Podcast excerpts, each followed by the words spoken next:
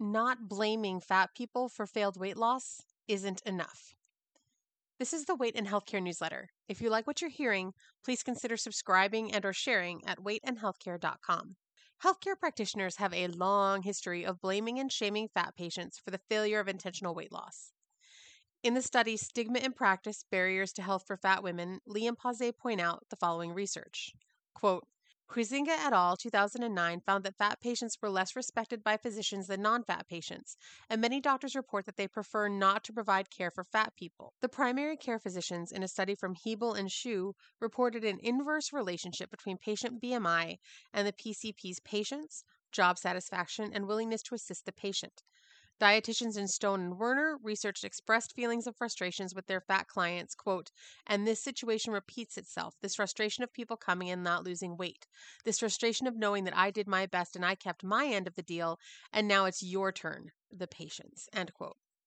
Similarly, general practitioners in Australia reported working with fat patients as, quote, professionally unrewarding, end quote, due to the, quote, limited efficacy in weight management, end quote. Frank, 1993, and Foster et al. 2003 found physicians to perceive treatment of, quote, obesity as futile, end quote.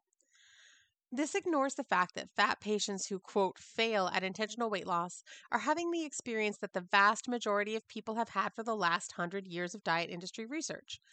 Blaming fat people for having the outcome that we know occurs about 95% of the time ignores the basic truth that fat people don't fail in intentional weight loss attempts.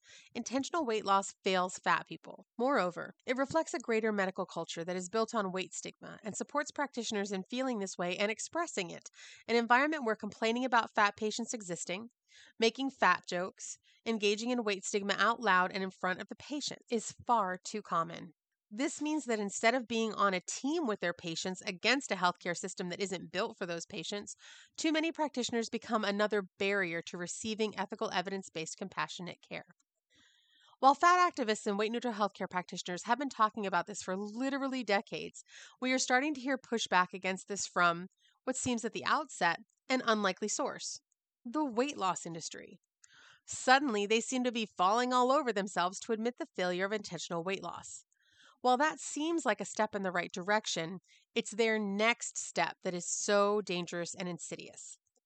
Behavior based intentional weight loss almost always fails, they say. Yes, so what we need is more people getting dangerous weight loss drugs and risky surgeries. No.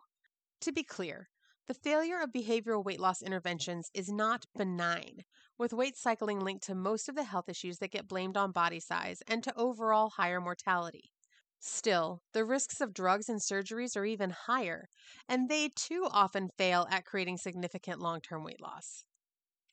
Unfortunately, healthcare practitioners who are getting their anti weight stigma information from the weight loss industry and its champions are being told not to blame fat people for not being able to lose weight using diet and exercise, but rather to risk their lives with drugs and surgeries. And for the patients who choose to opt out of these treatments, the practitioners' blame, shame, and frustration towards their fat patients remains. Practitioners not blaming higher weight people for existing is a good step, but not if their next move is to push those patients to risk their lives and quality of life in unnecessary but highly profitable attempts to be thinner. What we actually need is a healthcare system that respects and affirms the humanity of higher weight people and seeks to support their health rather than profiting from their attempted eradication and prevention. Did you find this helpful? You can subscribe for free to get future posts delivered direct to your inbox, or choose a paid subscription to support the newsletter and get special benefits. Go to weightandhealthcare.com and click subscribe.